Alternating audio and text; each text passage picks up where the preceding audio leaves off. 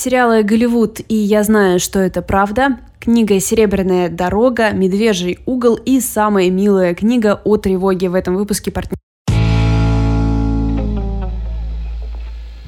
Всем привет! Очень богатый план у нас на сегодня. Привет всем. Да, мне нравится, что в последнее время мы решили просто не скромничать. И вот, вот, ребят, все, что мы посмотрели, пожалуйста, мы вам все расскажем, ничего не утаим. А, я думаю, начнем с а, оправданий, как обычно. Да, а, в этом выпуске, как вы, наверное, уже могли услышать, снова у нас некоторые проблемы со звуком, но у нас есть, у нас есть действительно хорошее оправдание. То, что э, спасибо нашим патронам, которые перечисляют нам некоторое количество денег каждый месяц, и благодаря их усилиям и их щедрости мы покупаем наконец-то мне классный-классный-классный микрофон, который уже в пути, и очень скоро у нас никогда не будет проблем со звуком, да, ведь, Валь, никогда вообще? Да, просто смело даем это обещание и посмотрим, конечно, что из этого выйдет. Да, мы вообще отлично обновились уже, какие-то незаметные вещички э, сделали, ну, внешне, но очень помогающие нам в качестве нашей жизни, э, потому что, в общем, мы теперь пишемся в сложных условиях изоляции друг от друга еще до того, как это стало законодательно. Да, все верно. Поэтому, если так всегда неловко, всегда вот не могу э, привыкнуть к тому, что призывать людей становиться нашими патронами – это норма. Но давай я перешагну через себя. Если вы хотите нас поддержать, и если вы хотите получать какой-то дополнительный от нас контент, как, например, спешлы какие-то, специальные выпуски, участие в книжном клубе, еженедельная рассылка, то вы можете подписаться на наш Patreon от любой суммы, то есть там от одного доллара до бесконечности. И э, получать, соответственно, все эти бенефиты и знать, что вы таким образом поддерживаете нас. Это, правда, очень важно и очень приятно. Ссылка на Patreon. Я, я даже не знаю, мы, мы по-моему, везде ее, да, вставляем? Но проще ну, всего... Нет. Зачем вообще? Проще всего найти ее в нашем профиле в Инстаграме, партнер с Materials. У нас там есть топ-линк в профиле. И там, собственно, вы можете это все найти и увидеть. То есть становитесь нашими патронами, но для этого приложите некоторое количество усилий для начала, чтобы, в принципе, найти наш Patreon. Ох, это наш стайл. Нет, ну, знаешь, давай так, в этом выпуске здесь будет несколько полезных ссылок в описании, поэтому я и Patreon заброшу на всякий случай. Еще одна ссылка, которую мы добавим в описании этого выпуска, это подкаст, который мы хотим поддержать, потому что он очень классный, и его делают здоровские ребята. Подкаст называется «Еще полчасика». Это э, ни много ни мало наши конкуренты, но, э, по-моему, э, очень милые. В общем, поборемся с ними за вас. Э, это Значит, еще полчасика, как по названию, возможно, вы понимаете, это подкаст про сериалы, фильмы, книги и игры. Да, там еще и а, игры ведь.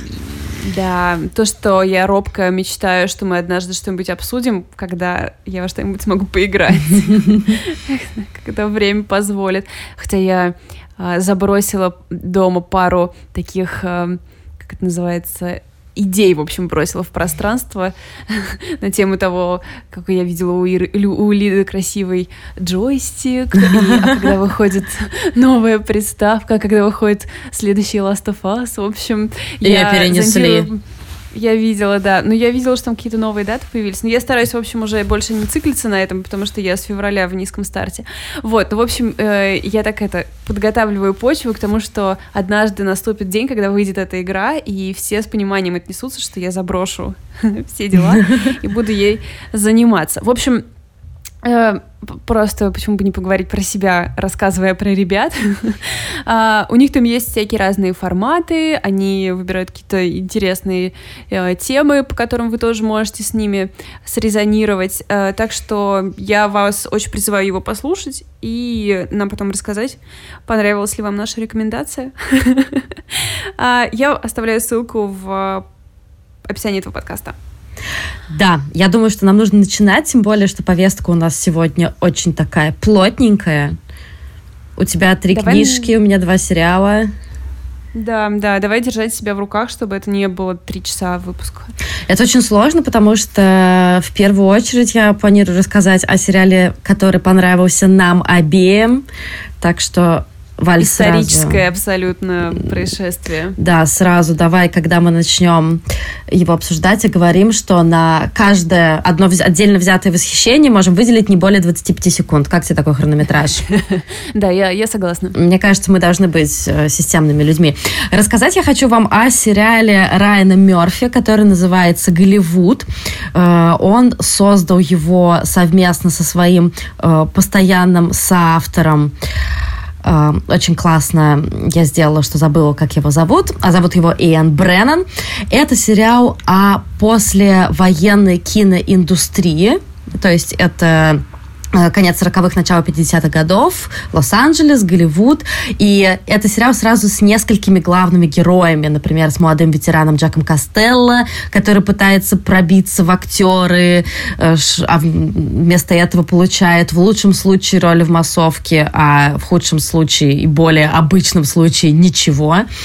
И из-за этого он вынужден заниматься проституцией, чтобы прокормить свою семью, а точнее жену, беременную сразу двойней. Это история о черной актрисе по имени Камила, которая вынуждена играть прислугу, несмотря на свой какой-то огромный бесконечный талант. Это история о ее молодом человеке по имени Реймонд, э, наполовину филиппинца, который хочет стать режиссером.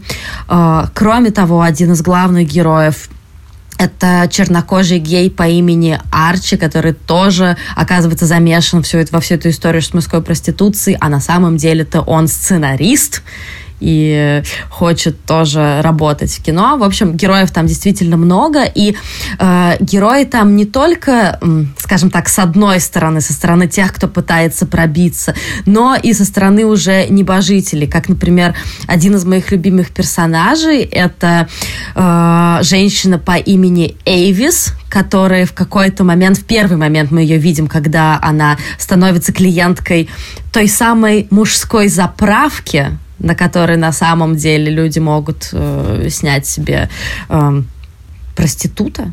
Так говорят вообще? Что за глупое детское слово? Ну, в общем, в общем, не суть. Парня. Да, и Эйвис на самом деле является женой владельца киностудии Ace, которого зовут Ace. И она недовольна отсутствием внимания со стороны мужа, она недовольна тем, что она не смогла себя реализовать э, с точки зрения карьеры, хотя с другой стороны, конец сороковых, она женщина и жена миллионера вообще. Вряд ли она бы смогла как-то себя реализовать. Но из-за того, что Эйса хватил удар, временно она становится исполняющей обязанности руководителя киностудии. И именно с этого момента все-все-все наши герои сходятся в одной точке. В точке, где они задумывают сделать невозможное абсолютно, а именно снять фильм о чернокожей актрисе по имени Мэг. И, наверное, с этого момента стоит начать говорить о критике, которая обрушилась просто на этот э, замечательный мини-сериал, в котором, кстати, по-моему, только 8 серий или 7 серий. Ну, то есть да, это, совсем. Да, да, это такая законченная, я надеюсь, история. Э, на которой вы можете там выделить какое-то э, внятное количество времени. Что говорят критики? Это патока, облитая сгущеночкой с метком. И не только потому, что там действительно все-все-все-все-все заканчивается хэппи-эндом, все, что только можно, но и потому, что в целом такая ситуация была бы невозможна, и мы все это понимаем. Во-первых, женщина не смогла бы занять руководящую должность. Ну, то есть такого просто не бывает. Во-вторых, э, чернокожая актриса, которая сыграла не прислугу, да еще и стала главной драматической героиней, это тоже, конечно же, все невозможно абсолютно. То есть все знают о том, что существовал особый кодекс Американской ассоциации кинокомпаний, который назывался Кодекс Хейса, и там очерчивался круг тем, которые нельзя или не рекомендовалось поднимать в голливудском кино. То есть в том числе там был, например, пункт изображения смешанных браков и межрасовые сексуальные отношения. А как раз э, в этом фильме главная героиня Мэг встречается именно с белым парнем, что тоже было невозможно, да? Да, да. У меня вопрос к критикам. Они вообще не поняли, что ли, что в этом и идея сериала? Ну, то есть, естественно, это про то, что такого быть не могло. Так она о том вроде и речь, что мы берем одно допущение и показываем, как бы история сложилась совсем иначе.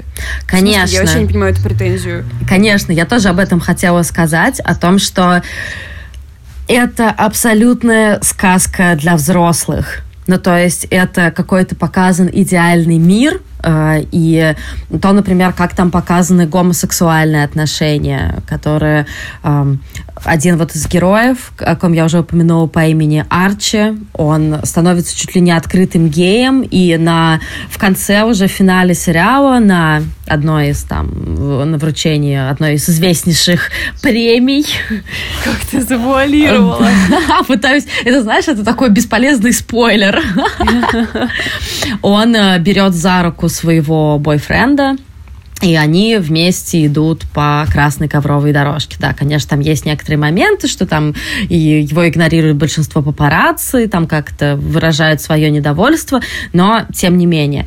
И такое тоже, конечно же, было невозможно, потому что после таких событий жизнь и этого сценариста, и его бойфренда, который, кстати, э, списан с реального актера по имени Рок Хадсон, представляешь? Да. Ничего себе. Да-да-да. Правда, судьба настоящего Рока Хадсона была незавидная. Он э, был вынужден всю жизнь скрывать э, свои сексуальные предпочтения. У него даже была какая-то там фиктивная жена. Но в итоге он, по-моему, он заболел э, спидом и умер. Ну, то есть все, все было довольно грустно. И да, есть э, некоторые моменты. То есть, давай, давай так, давай обозначим. Голливуд – это максимально безопасный сериал. Даже если вы вдруг начинаете из-за чего-то переживать, не переживайте. Все сложится как нельзя лучше. Там это просто сериал, наполненный богами из машины.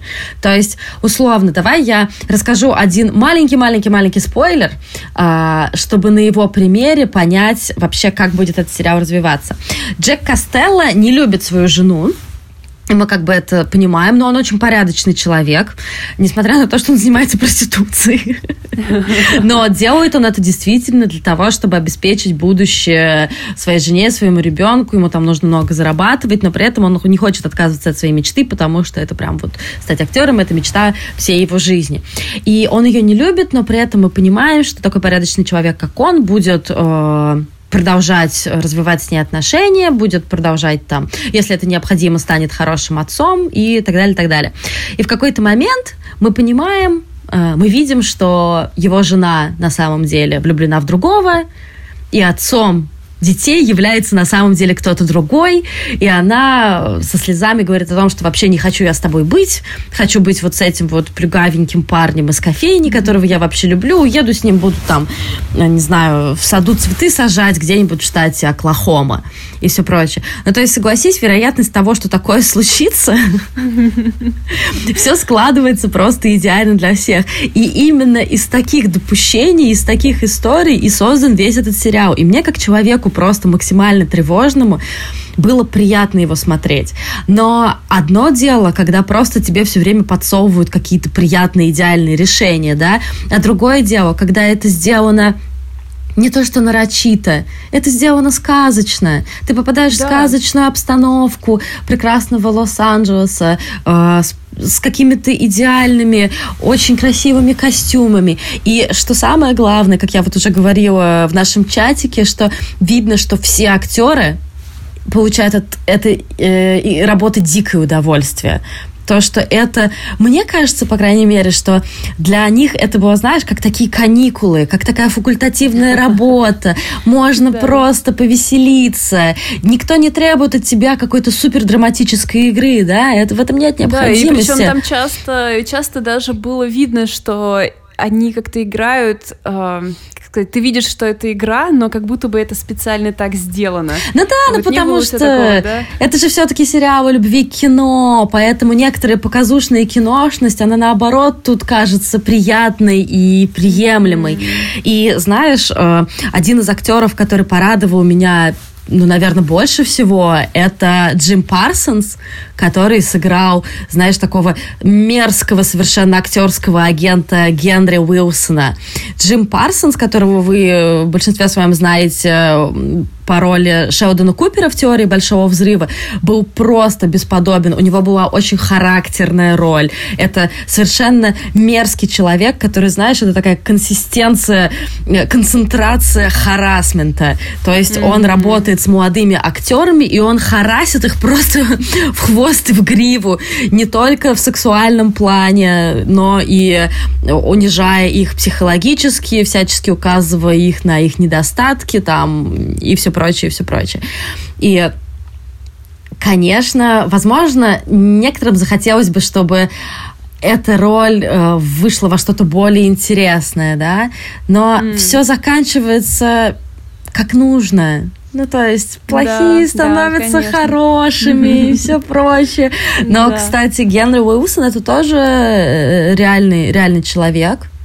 То есть это действительно был такой э, продюсер, который домогался своих э, подчиненных, своих подопечных, но в итоге э, он пристрастился к алкоголю и в конце 70-х умер никому не нужный, безымянный вагиле. И уж не говорил, конечно, ни о своих гомосексуальных предпочтениях, ни о чем-то другом. Так что да, все в реальной жизни, все печально. Но к черту, зачем нам нужна реальная жизнь? Мы и так ее видим, мы и так видим, как все не весело. И именно поэтому мне было так приятно окунуться в этот сериал с прекрасными точенными декорациями, с каким-то огромным удовольствием. И пусть даже ее называют приторной сказкой, но мне эта приторная сказка зашла. Я согласна, что финальная серия в которой просто, знаешь, концентрация счастья, радости, благодушия и добра, она зашкаливала. Ну, черт это, подери. Она так и называется. Она называется Голливуд Эндинг. Это когда я ее включала и увидела название серии, я поняла, что обо мне позаботятся во всех да. э, сферах. И даже когда один э, герой не получает то, чего хотел, э, потом в следующем кадре он получает как бы в три раза больше. Да. Так, э, э, да, очень, в общем, такая вдохновляющая была серия. Я просто как будто бы, не знаю, ванну приняла с пряными травами, такая просто потом была, боже, как все хорошо у всех. Да, слушай, я тебе вот тоже уже говорила, какое у меня именно, знаешь, ощущение на уровне ощущений от этого сериала, о том, что Райан Мерфи просто закутал меня, знаешь, такие розовые, мягкие, мягкие меха, очень как-то вкусно пахнущие, и просто кормит меня клубникой со сливками с рук. И идеально то, что он такой маленький, этот сериал, то, что что это мини-сериал, потому что если бы это было три сезона, я бы уже сказала, Райан, мне жарко, я хочу жареной картошки, сколько вообще можно? Но тут эти восемь часов я провела в какой-то абсолютной благости. И да, он абсолютно предсказуемый от и до, но в этом же его прелесть. Хоть что-то в нашей жизни должно быть предсказуемо. Ну, ты знаешь, я думаю, в нем есть еще, помимо всего прочего, в нем есть такой хороший месседж, который, как мне кажется, э, ну, довольно на несказочном уровне тоже работает, что в общем, требуется одно смелое решение, чтобы очень сильно что-то изменить.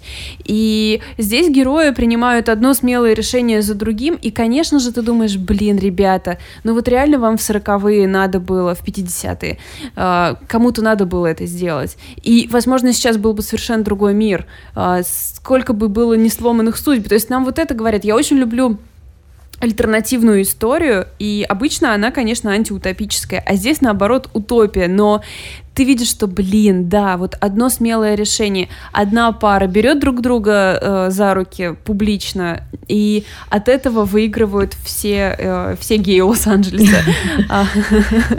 И как бы мы же видим, что так оно и есть, то есть весь там 18-й год э, кто-то начал эту волну, кто-то не побоялся, кто-то пошел против, и вот, пожалуйста, порядок ну, не очень сильно, но довольно значительно изменился. И там ведь исправлено все. Это как будто бы а, кто-то отправился в прошлое исправлять ошибки. То есть, да, конечно, геи и чернокожие — это первое, что хотелось бы, наверное, исправить, в смысле не удалить из истории, а как бы дать им больше репрезентативности, чтобы как-то э, общество быстрее свыклось с тем, что это все нормально.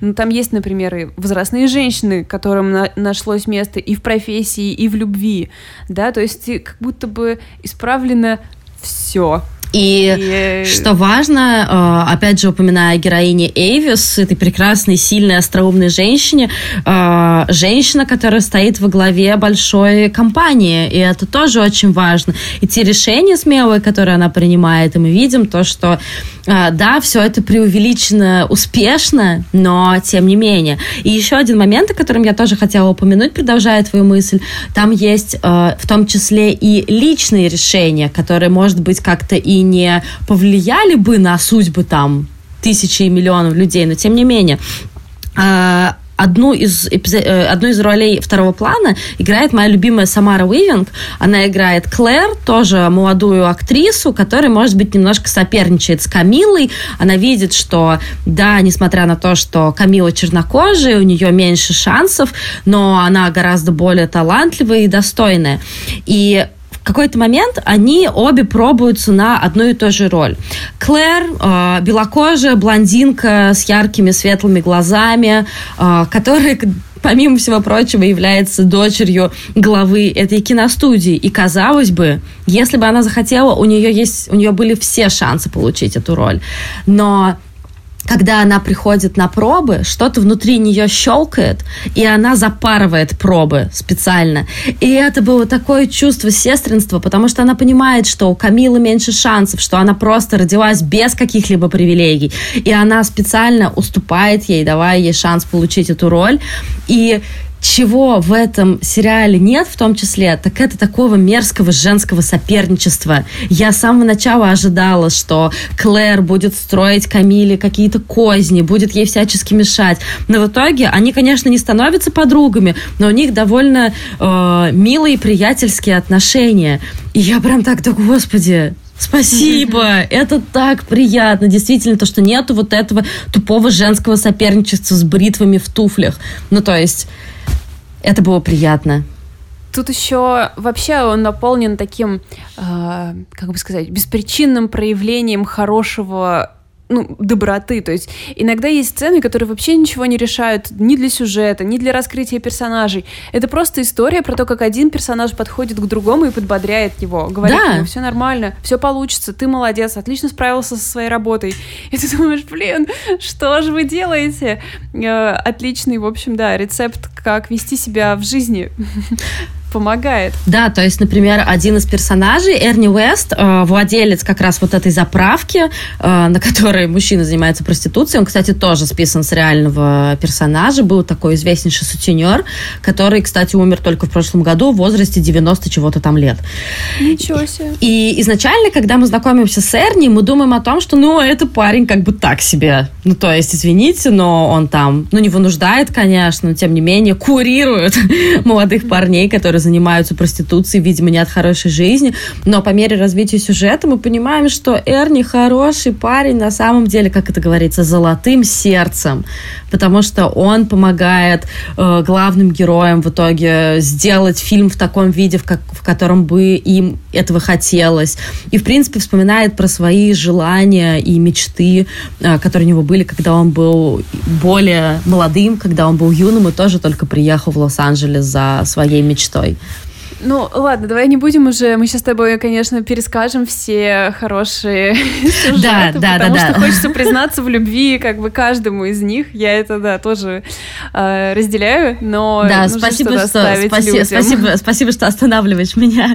А, в общем, мы э, с Валей только что поливали медом э, и без того э, медовый мини-сериал Райана Мерфи «Голливуд», но если это все вам чуждо, если вы не хотите ничего хорошего в своей жизни, или, может быть, ваша жизнь и так достаточно хороша, а, тогда я сейчас по-быстренькому порекомендую вам другой сериал, который называется «Я знаю, что это правда». И вот в этом сериале совершенно ничего хорошего нет. Не в том плане, что он плохой, а в том плане, что в сюжете сериала происходит очень-очень много каких-то совершенно плохих вещей. Ну, то есть просто он наполнен трагедиями. Я знаю, что это правда. Это история о двух братьях-близнецах по имени Доминик и Томас. Э, у них у обоих абсолютно драматическая судьба, потому что э, Доминик теряет своего ребенка, а Томас вообще болен параноидальной шизофренией, и как бы, как вы понимаете, ничего в его жизни хорошего нет. И в первые пять минут сериала он вообще пытается отпилить себе правую кисть, чтобы окупить грехи человечества. И в целом у него все это дело получается. Да. Это адаптация книги бестселлера Уилли Лэмбо. Он не получил особо никаких наград, но в 90-е он был довольно популярен, потому что он попал в книжный клуб ну, То есть он получил Уильфри. награду в виде денег. Да. Так что это счетово. Ну,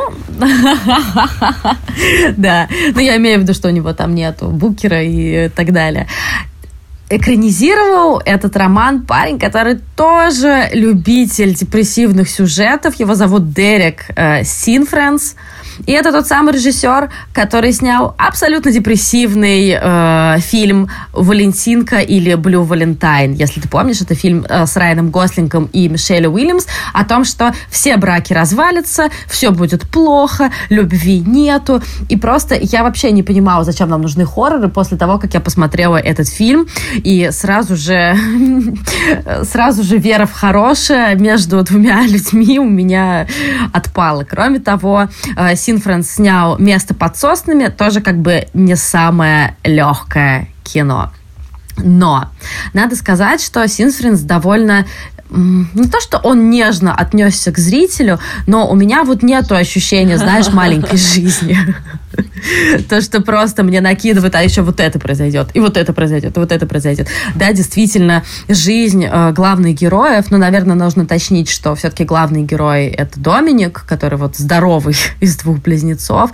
Его жизнь действительно наполнена чередой испытаний. Не, несмотря на его э, больного брата-близнеца, о котором он вынужден постоянно заботиться у него разваливается семья, он теряет своего ребенка, он теряет свою жену, э, у него больная мать и отчим, который, в принципе, неплохой мужик, но тоже как бы требует, чтобы за ним поглядывать. И, конечно же, в первую очередь приходит в голову э, аналогия с Иовом, библейским персонажем, который тоже был вынужден все время терпеть страдания. Пока вышло только три серии, Поэтому я не знаю, чем все это дело закончится. Я не уверена, что нам дадут э, какие-то ответы на вопросы. Но я просто надеюсь, что это не будет, знаешь, такое избиение младенца. Ну, то есть избиение меня.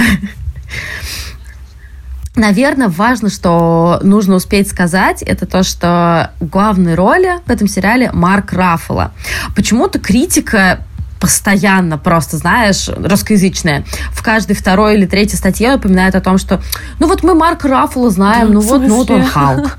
Больше-то русский зритель его особенно не знает. Многие говорили о том, что хорошо было бы Марку Раффало дать драматическую роль, и вот наконец-то он ее получил. Но извините, конечно, он играл в куче оскаровских фильмах, которые были, если не победителями, то номинантами, как, например, «В центре внимания», э, «Охотник на лис», и совсем недавно он сыграл в драме «Темные воды», но как бы, не знаю, ассоциировать Марка Раффала с Халком, это как минимум странно. Я боялась то, что весь сериал, я знаю, что это правда, превратится в бесконечное актерствование, да, ну потому что согласись, что когда э, артист играет братьев-близнецов, ну, ну сразу да. там вот эффект Джеймса Маковоя. Но, слушай, я забыла о том, что это один и тот же актер, я не знаю, минут через 15, может быть. Это ненавязчивая игра, но страшно талантливая. И мне кажется, что после этого Рафла, которому уже, мне кажется, 50, 52, 53, должен будет выйти на какой-то новый уровень. Посмотрим, чем этот сериал закончится, но пока мне, конечно, смотреть его сложно, но, знаешь, это приятная сложность. Я чувствую, как у меня сердечная мышца трудится, и, наверное, это важная задачка. Так что я знаю, что это правда. Тоже очень рекомендую вам этот мини-сериал. У меня вообще рифмуются все книги, которые я сегодня э, собираюсь э, обозреть. Как раз я знаю, что это правда, потому что там тоже, в общем, страдания наполнены. Я поэтому начну, пожалуй, с той, которая как раз ищет решение для такого случая. А, и я очень рада, что вообще могу порекомендовать книгу, которую написал человек, которого я знаю. Это вообще такая большая редкость. Я оставлю ссылку в описании на сайт кни... книги, в общем, где вы можете ее заполучить. Это самая милая книга о тревоге. Ее автор Лен Баланова. Она кроме того, что, в общем, написала книгу, она еще художница, и это, конечно, такое очень художественная работа, там очень много классных рисунков, все очень так оформлено приятно глазу. Она, наверное, для более такого молодого читателя, чем я.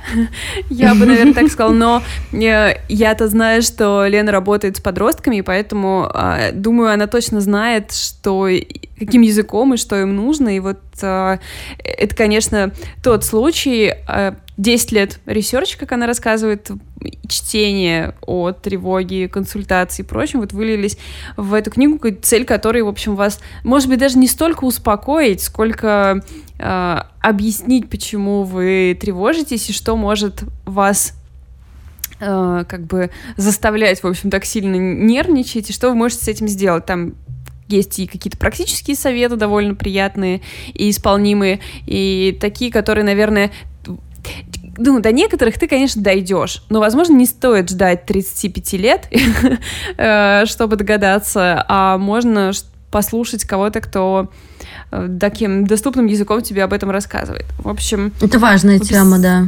Да, и ну я еще раз просто хочу сказать, что, конечно, такие супер милые герои и рисунки, что, в общем, вы в любом случае ее дочитаете, просто чтобы досмотреть даже картинки, если вам покажется, что вы там что-то знаете из того, того, той информации, которую Лена предлагает. Ну, в общем, крайне рекомендую. В описании э, ссылка на сайт. Он сам по себе даже очень красивый. Вы уже поймете по нему, что, что там будет внутри. Сплошная красота. Вот, вам понадобится усмирить свою тревогу, а, если вы собираетесь смотреть то, что вот этот сериал, который Лида посоветовал, я знаю, что это правда, и читать книжки, о которых я расскажу. Я начну с книги, которую я не собиралась брать в подкаст, поэтому я о ней прям коротко скажу пару слов. Это э, «Медвежий угол» э, Фредерика Бакмана. Эту книгу обсуждали у нас в чате патронов и признавались к ней в любви люди, с которыми у меня очень схожий вкус, а я ее в прошлом году как раз пропустила, потому что мне показалось, что история про хоккейную команду в маленьком городе мне не зайдет. Кроме того, а, я... И мне вообще пора перестать ориентироваться на аннотации, я уже взрослый человек, чтобы как бы э, как сказать, бросать вызов своим ожиданиям. Я не понимаю, почему я этого не делаю. И, кроме того, Бакман — это же человек, который вот написал про бабушку книжку, там здесь была Брит Мари. В общем, книги, которые позиционируются как полные надежды, трогательные, книги, которые там прочитать в для уюта. Погоди, погоди, это не тот, который «Вторая жизнь Уве»? Да, да, да. Ой, фу. Ой, фу, это очень плохая книга. Да, прости, да простят меня все, пожалуйста. Ну, да, возможно, у тебя тут будут э, противники твоего мнения, но я Наверняка. тоже не взяла ее именно из-за вот этого позиционирования, потому что мне вот этот уют никакой не нужен. Я бы хотела как бы максимальную, максимальную такую эту э, дыру отчаяния. Вот. Ну, в общем, как бы ребята очень хвалили книгу, и я ее решила послушать, пока гуляю с собакой. И, в общем, это было большой для меня сюрприз. То есть вышла она в 2019 году в Симбаде, перевод э, Коваленко и Людковская. «Медвежий угол» — это роман действительно о хоккейной команде, но в нем, конечно, гораздо больше, чем это. Он совершенно не стесняется быть э, таким наивным, автор я имею в виду. То есть там бывают такие моменты, когда конечно, розовыми чернилами написано происходящее. То есть вот прям бывает такое, гелевая ручка. Но, в принципе, из-за того, что он такой искренний, ты вроде как тоже э, становишься в этом смысле такой голенький читатель, который соглашается, что сейчас вот это все ему будет сразу под кожу загоняться. Вот, это драма, которая развивается очень многоступенчато. То есть нам с самого начала говорят, что произойдет убийство, но я вот не успела дослушать, еще два часа мне осталось э, слушать, оно все еще не произошло. То есть все, но количество событий, которые просто тебя заставляют рассыпаться на кусочки, уже огромное какие-то маленькие и большие предательства, и иногда маленькие ранят гораздо больше, чем большие. Масса героев, за которых ты очень сильно переживаешь, и сюжетные линии. В общем, великолепный роман, очень-очень-очень много многословный, с одной стороны, но и э, там настолько много героев и сюжетов, что точно ну, то есть, как бы он вам точно отзовется на каком-то этапе, если вот не отпугнет вот это вот то, что он иногда ну, ну просто вот цитаты сладких каких-то пабликов или что-то в этом духе. Мне, конечно, это через какое-то время стало казаться совершенно приемлемым приемом в этом смысле, потому что у нас настолько здесь, с одной стороны, мрачная история разворачивается, причем мрачная не в смысле убийств и чего такого, там, конечно, есть преступление, но она мрачная именно из-за того, что люди жестоки, то есть вот просто на этом уровне. И, и конечно, ах, заставил меня потрепетать, я вам скажу, очень сильно. Поэтому, если вы тоже, как я, пропустили ее, просто не решившись себя протестировать, то, возможно, это та книга, которой стоит вернуться. «Медвежий угол» Фредерик Бакман, у нее есть продолжение, и вот оно у меня уже скачано, это мой следующий этап. Э, я, наверное, э, продолжу слушать эту историю. И в этом году выходит у него еще новая книга а, забыл название, но не буду проверять, ладно, еще не факт, что она выйдет со всей этой пандемией, в общем, а, где тоже, в общем, говорится, что в анонсах говорится, что это, типа, не такой уж типичный Бакман, что там все будет жестко, ну, будем психолог... надеяться. психологично. Да, так что вот те книжки, которые как бульон, я прям вот не готова их принимать, а вот наполненные страданием, это спасибо, это для меня. И, наконец, а, «Серебряная дорога» Стина Джексон — вышла в Репол классики, перевод Петров. Скандинавский триллер, э, который купил меня свои аннотации вообще задолго до выхода. Э, отец, потерявший дочь три года назад, ездит по так называемой серебряной дороге, по шоссе в поисках, собственно, своей дочери. Угу. Мне было этого достаточно, чтобы ее начать ждать. А, то есть он а, ее потерял в смысле потери, а не в смысле того, что она умерла? Ну, мы не знаем, что с ней случилось. Она исчезла три года ну, назад исчезла, с остановки. Да, ага, да, ага. да, да. И эм, это супер хит скандинавский, книга года, э, невероятные просто тиражи. Э, Стина Джексон оказалась известная в Скандинавии кантри-певица. Вау. Я хотела послушать, потому что разве кантри это не чисто американский стиль, думала я. Ну, в общем, послушаю и вам доложу. Конечно, это очень неожиданно, потому что когда ты ожидаешь скандинавский детектив, то ты, конечно, ожидаешь крови, расчлененки, О, максимальной да. жестокости. О, да психологического маньяка, значит, пьяного следователя, вот это все. И как вот пишет э, российская критика, я, в принципе, согласна с э, авторами обзоров, что это как раз, возможно, причина успеха этой книги в том, что она на этом не концентрируется, что это, наконец, пауза во всей этой крови. И здесь, конечно, главный ужас, наверное, в том, как люди разрушаются под воздействием тех или иных обстоятельств. И надежды нет никакой вообще с самого начала. Ну, то есть ты понимаешь, что не похоже, что отец, просто переворачивая каждый камень вдоль этой дороги, под одним из них обнаружит какой-то след своей дочери. Там нет, понимаешь, нет никакого расследования. У него нет э, зацепок. зацепок и структуры, да, он просто ищет ее, как бы озираясь. Это, э, это очень как бы безнадежный путь. И параллельно э, истории вот э, отца э, Леле есть история девочки в возрасте чуть младше его дочери, Мей, которая вместе со своей матерью э, Силье, кажется, страдающей чем-то вроде биполярного расстройства, наверное, приезжает в этот городок, в эту глушь, чтобы поселиться, значит, с мужчиной, с которым она познакомилась через интернет. Тоже довольно тревожно. Этот мужчина был одним из подозреваемых в пропаже дочери главного mm. героя. Но, и вот девочка селится в этой глуши, он живет вообще даже не в городе, а просто на болоте. А, селится там вместе со своей матерью, и а, ее жизнь как бы человека, которому приходится заботиться о своей матери, будучи еще совсем маленькой, она непроста, конечно. И, естественно, эти истории переплетаются в итоге не таким образом, как, может быть, мы ожидаем. Но, в общем, все решает какая-то... Везде все повороты, они довольно случайные. То есть здесь нет какого-то э, сложной работы. И, э, конечно, немного удивляет невероятная популярность этого детектива, этого триллера.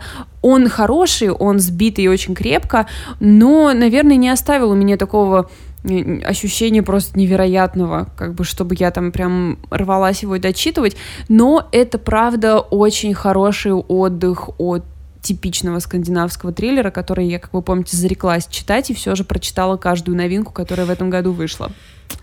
Вот, поэтому «Серебряную дорогу», наверное, могу рекомендовать, но э, с тем, чтобы вы помнили, что э, как бы он продается как скандинавский детектив, но такой, меняющий немного тренды. Но написанный кантри-певицей, да? Ну, знаешь, не знаю, не заметила никаких э, Банджи там не лежало нигде? Развешенных, да, по стенам гитар, ничего такого не было. Слушай, а вот «Серебряная дорога» — это какой-то термин или это просто метафора? Ну, то есть, знаешь, есть же там «Зеленая дорога», еще что-то. Не-не-не, это просто так называется шоссе по которому он ездит. То есть оно там а. какое-то типа Б-95, трасса Е-95, угу. или какая там она. Ой, если я сейчас неправильно процитировала Нет, правильно, русского правильно. рока, это будет позор. Просто Ладно, половина наших слушателей сразу же отписываются. А, в общем, да, это так она называется. Причем в этом районе родился Стиг Ларсон. Вау! И сама вот эта Стина Джексон тоже так, там же где-то родилась. То есть, в общем... Да мне кажется, ну, там... Быть... Мне кажется, у них там писатель детективов через одно рукопожатие. Да, у да, меня конечно. тетя написала детектив, который потом экранизировал, не знаю, Финчер. Да, да, да, да, да. Так я, если я правильно понимаю, там такая система, что если ты хочешь написать книгу, ты как бы говоришь правительству, здравствуйте, я хочу быть писателем, и вот я собираюсь написать книгу, они тебе хорошо, вот тебе грант, работай над книгой. То есть тебе даже, по-моему, ничего не надо. Поэтому, э, я не знаю, возможно, это сказка, возможно, это какая-то история, которую я когда-то прочитала в интернете, которая не имеет под собой никаких оснований. Я даже проверять это не хочу. Не надо. Потому что, да, я хочу вот верить в то, что существует место, где ты просто заявляешь, что собираешься стать писателем, писателем, и тебе говорят, ой, ну хорошо, где бы ты хотел писать? На какую сторону ты хочешь, чтобы выходили окна твоего кабинета? Чтобы там было озеро или, может быть, горы? Да, вы предпочитаете лесистую местность или ближе к пляжу? Надеюсь, что так и есть. Надеюсь, что Минкульт сейчас нас слушает, и мы подкинем ему классную идею. Не, ну у нас много, конечно, незаполненного жилого фонда в деревнях, но я боюсь, что это не то, что может тебя вообще подтолкнуть к, к производительному писательству. Ну, не знаю, грант, грант меня бы, может быть, и подтолкнул бы. Возможно. Ну что, э, мы очень бодро, кстати, выполнили всю свою программу и не вышли сильно за пределы хронометража, который позволяем себе обычно. Да, но мы тараторили. Мы старались. Это правда. Надеюсь, в общем, друзья, что вас ждет много хороших книжек и фильмов, и это то, в чем вы находите свое э, спокойствие.